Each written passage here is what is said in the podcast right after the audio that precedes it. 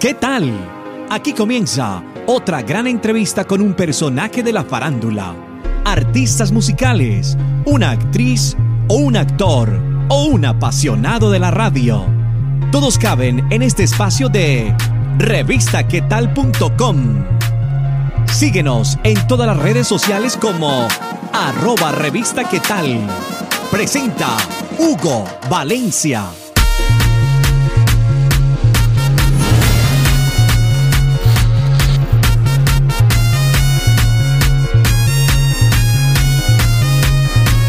Bienvenidos a una entrevista más de revistaquetal.com. Como siempre, les saluda Hugo Valencia para presentarles el día de hoy no un artista, sino una persona que ha estado detrás de los artistas, impulsándolos, llevándolos a los medios de comunicación, haciendo estrategias para que esos artistas sean lo que son hoy en día. Ellos comienzan desde cero, pero detrás de ellos hay que tener un equipo de, grabación, hay que tener un equipo de promoción. Y ese es el caso de la persona que vamos a tener el día de hoy, que se llama Rafael Mejía. Él es más conocido como Rafa La Fe una persona que ya la saludan en todas las canciones, inclusive en las de Jesse Uribe, y que se ha hecho popular por ello, no solamente por esa música, obviamente, sino por lo que ha hecho con los artistas, artistas que ya lo conocen y que obviamente los medios de comunicación también saben de quién se trata. Así que Rafael Mejía, bienvenido a revistaquetal.com. Hola, un gusto para mí enviarles un saludo a Hugo, su director, y a toda la gente que está conectada con la revista quetal.com. Rafa, contémosle a esas personas que nos están viendo en estos momentos en nuestro canal de YouTube, que es Revista ¿Qué tal TV? O tal vez nos están viendo o escuchando en el sistema de podcast como en Spotify, Apple Podcast o muchos más. Contémosle quién es Rafael Mejía. ¿Cómo se describiría Rafael Mejía? Inquieto, terriblemente inquieto, fuerte, sí, un poco, eh, pero sencillo. Es decir, creo que de sencillo parezco que no soy sencillo, pero, pero esas son mis características principales y muy inquieto. Rafa, ¿hace cuánto estás ya en la música, en toda esta parte de lo que es eh, lo ejecutivo, el desarrollar artistas, el desarrollar sus estrategias de publicidad? ¿Y cómo comenzaste en todo esto de la industria musical? Bueno, yo comienzo en el año 88, fue el año en que me gradué de colegio diría que es como mi, mi, nacer, porque desde antes yo estaba en el colegio y todo esto, y le pedía un poco a mi padre que me llevara. Entonces, mis sitios favoritos eran estar en los estudios de grabación, de codiscos o de fuentes, y ver cómo se grababa, me encantaba. Yo decía que podía pasar mi vida en un estudio. Me, me un poco esas consolas, esos grandes equipos que estaban ahí. Pero en el 88, cuando yo me, ya me gradué de colegio, eh, de tanto estar yo joda que joda mi viejo, me dice, venga pues que le voy a enseñar a hacer disquero. Y me enchola y comenzamos ahí a trabajar en un emprendimiento de un sello en ese año con FM Discos y cintas que llamaba Latin Records. Y me sentó y me dijo, usted lo va a manejar. pero ¿cómo? Yo lo voy diciendo. Y ahí arranqué. En algún momento y luego de que su padre le dijo que ibas a trabajar con eso, a estar con lo de la música y de ver tanto artista, ¿A Rafael nunca le dio por interpretar alguna canción de pronto? No, no, nunca me dio por cantar, me gustaba un poco la guitarra, tomé clases de guitarra mientras estaba en el colegio, pero, pero no, siempre me, llamaba mucho la atención, era más como todo lo técnico, es decir, yo creo que él, vio fue la afición mía por, porque yo veía un radio y lo quería desbaratar, manteníamos el televisor, la licuadora, todo. Entonces él, él veía un poco como mi cercanía, hacía eh, cosas como gráficas, entonces tenía mucha inclinación por lo gráfico, por lo diseño, es como que, y venga, este hombre le va a dar por ahí, pero nada, ni, era un gran músico, ni arreglista, ni cantante, ni nada, más como el del lado ejecutivo. Y precisamente por ese lado de lo ejecutivo han pasado un sinnúmero de artistas por tus manos, pero mencionanos algunos desde toda tu carrera, que sean exitosos o puedas decir, eh, yo estuve en proceso con ellos y aquí están y están grandes. Bueno, yo comienzo como, como de manera muy extraña en ese recorrido que tú dices. Entonces comienzo en ese sello. De las primeras cosas fue, tuvimos un éxito muy grande con un grupo paisa que era Escalera, que hacía música raspa, tropical aquí. Hicimos un, un super tema. De ahí conseguimos un par de cintas en Nueva York que era donde estaba la noche más linda del mundo y estas cosas con Sergio Phil, que también fueron unos exitazos. Y empiezo yo como a tener un, un recorrido medio raro dentro de ese sello que él tenía. Él termina eh, ese ciclo de desarrollo y quedo yo un poco volando y voy a, al tema de la distribución. Y empiezo a trabajar, y cuando hablo de distribución y la venta de discos físicos como tal, a, trabajar con Cardona Hermanos y empecé a despachar discos, a hacer cosas y a estar por ahí metido. Me acoplo luego a, en ese momento era Universal, eh, era Polygram, Polygram la compra Universal y entro a Polygram con Fidel Jaramillo que era su, su, presidente y me ponen ahí como, como el, el, encargado de la logística, entonces yo tenía que coordinar los inventarios, la compra de catálogo de Philips, eh, que, que hubiera siempre material disponible para vender. Y de ahí salgo y paso otra vez a, a un proyecto que se genera des, desde la industria y era que se estaban tratando de establecer unas tiendas en Colombia que se llamaban Macro y Macro quería vender discos y necesitaban un disquero pero que apoyara toda la industria. Nosotros ese año hicimos unos números enormes, eh, nos convertimos en el 10% de las ventas de, del país termino y salgo ahí nuevamente y, y me encholo como con Cardona Hermanos y yo pimponeando, pimponeando, pimpo, pimponeando. Ahí resulta una vacante en Discos Fuentes y alguien me recomienda. Termino yo en una entrevista de Discos Fuentes, en una entrevista con el doctor Conrado Domínguez y Álvaro Dango me dicen pues está contratado y arranqué y ahí comienza mi carrera de verdad un poco como a ser disquero pasando por diferentes áreas. Entonces comienzo a hacer la gerencia de promoción y publicidad. ¿Qué, es hacer promoción y publicidad? Todo lo creativo, ir a las emisoras, o sea, escoger una canción y darla a conocer.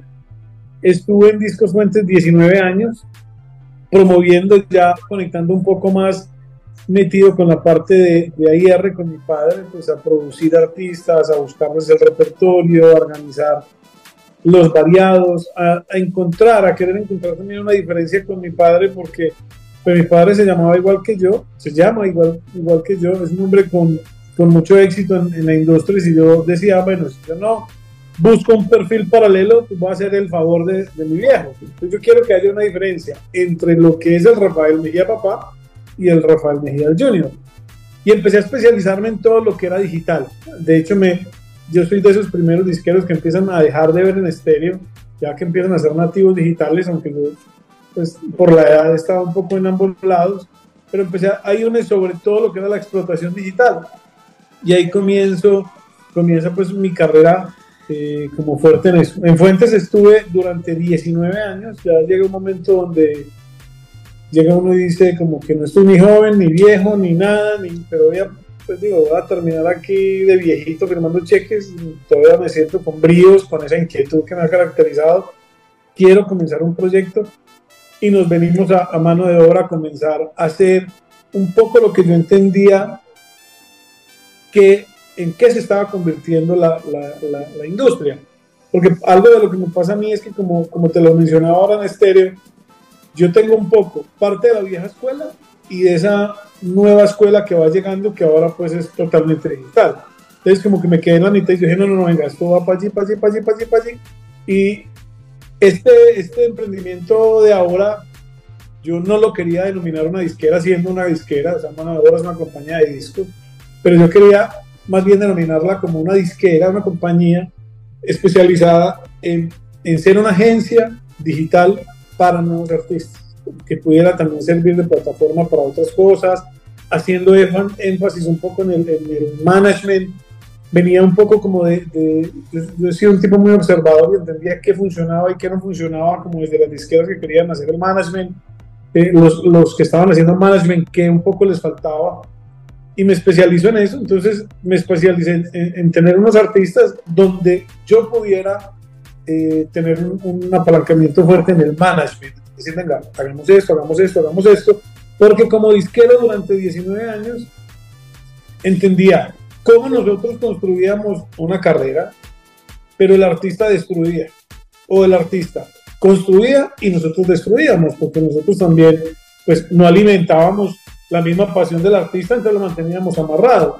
O o tú invertías todo en un artista de manera muy prolija y el tipo ni cumplía, ni cantaba, ni entonces decían, venga, pero están locos. Entonces en eso me especialicé y, comienza este, este reto de mano de obra que pues gracias a Dios nos ha, nos ha traído pues, muy buenas recompensas, eh, muchas felicidades. Pues, creo que nosotros partimos un poco lo, de cara a la música popular, creo que la partimos, lo puedo decir sin, sonar prepotente ni, nada de ese tipo de cosas, pero, pero hubo un antes y un después de lo que desarrollamos en management eh, y desde el, proceso artístico y, lo que venía antes. De hecho, nosotros somos el grupo que más viajamos. Bueno, hay un montón de cosas que tendría para contar, pero, pero por eso, porque yo venía siendo disquero, entendía la calle, entendía qué pasaba, era de promoción, de mucho piso. Dice, pero venga, pero falta este otro pedacito. Es que nuestros artistas también hay que mostrarlos, hay que venderlos, hay que comunicarlos. Y de hecho, lo que cantan tiene que ser distinto. Y en eso me enfoqué. Y si hablamos de esos artistas que ya están en mano de obra, así como lo dices, que es tu empresa, tanto los posicionados como los que están arrancando, ¿a quiénes podrías mencionar? Sí, pues el artista con más proyección que nosotros llevamos ha sido Jesse Uribe, Jesse Uribe actualmente. Celedón en este momento también tiene un, manejo, de hecho, con Celedón yo, yo, tengo una anécdota que me encanta contarla y es, me gusta mucho tú, es el video con mayor cantidad de vistas únicas en la carrera de, de mismo Celedón. Y fue un poco una apuesta que quisimos hacerle al tema. Creo, eh, me gusta mucho el vallenato, tenemos los chiches del vallenato, porque yo creo que el vallenato y la música popular, mal dicha popular, ese género nuestro, eh, pues es como el, el armagedón para, para mostrar a Colombia. Es decir, nosotros somos vallenatos, nosotros somos música que digo, malamente la llamamos popular porque popular es popular es todo. Entonces, pero es la música esta de, cuerda, de trío, de despecho que, nos lleva. Y tengo una serie de proyectos adicionales, pues, de, de proyectos que tenemos en desarrollo eh, y los vamos llevando, tratando de encontrar ese camino. Yo, yo creo que, que construir un artista te toma eh, un tiempo importante de incubación. Jesse, cuando lo empezamos a desarrollar, fueron dos años incubándolo, haciendo, abriendo y no sé qué. Creo que las cosas que son tan, tan de, golpe de suerte o de cualquier circunstancia pueden ser muy, muy, muy volátiles, es decir, pasan muy, muy rápido porque no hubo tampoco eh, cómo construirlos. Soy de, de, los que piensan que está muy, está muy bueno tu éxito, pero ¿y qué sigue? Yo creo que uno como disquero, como manejador, como persona, se tiene que ocupar de la movida que tiene actualmente, pero cuál es la próxima jugada. Si en la próxima jugada estás desarmado, entonces estás a la suerte. El Rafael Mejía es conocido en todos los medios de comunicación, además entre todos los artistas, porque obviamente han seguido su carrera y han pues estado vigilantes a lo que Rafael Mejía hace porque es una persona exitosa en los medios de comunicación y en esto de lanzar música. Pero al escuchar Rafa La Fe, que es algo que ya están mencionando en todas las canciones Jesse Uribe y de pronto también otros artistas, ¿de dónde salió ese Rafa La Fe? O sea, ¿de dónde salió esa idea de hacerlo? Y cuéntanos qué tan popular se ha vuelto, porque creo que ya en los conciertos la gente quiere foto también es con Rafa.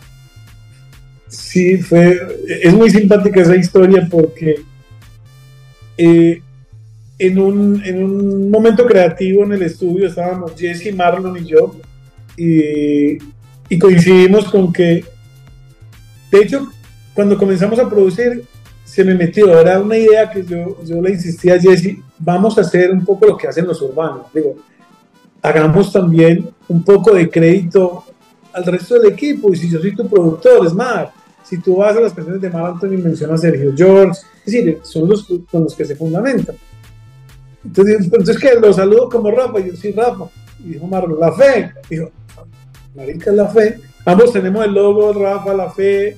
Le, siempre le tuve fe de que, que lo vi un montón de cosas y como que nos hizo clac y se acopló. Y sí, ha llegado a tener un, un reconocimiento enorme ese, ese remoquete de Rafa La Fe pues eh, hay lugares donde uno va y foto con Jesse, foto conmigo, dice, no, pero venga, él, es, el artista. No, no, no, pero tú siempre has estado ahí, tú siempre has tenido fe, tal. Ese, eso es lo que lo hizo, lo, que lo hizo muy popular, es el Pedro Muriel moderno.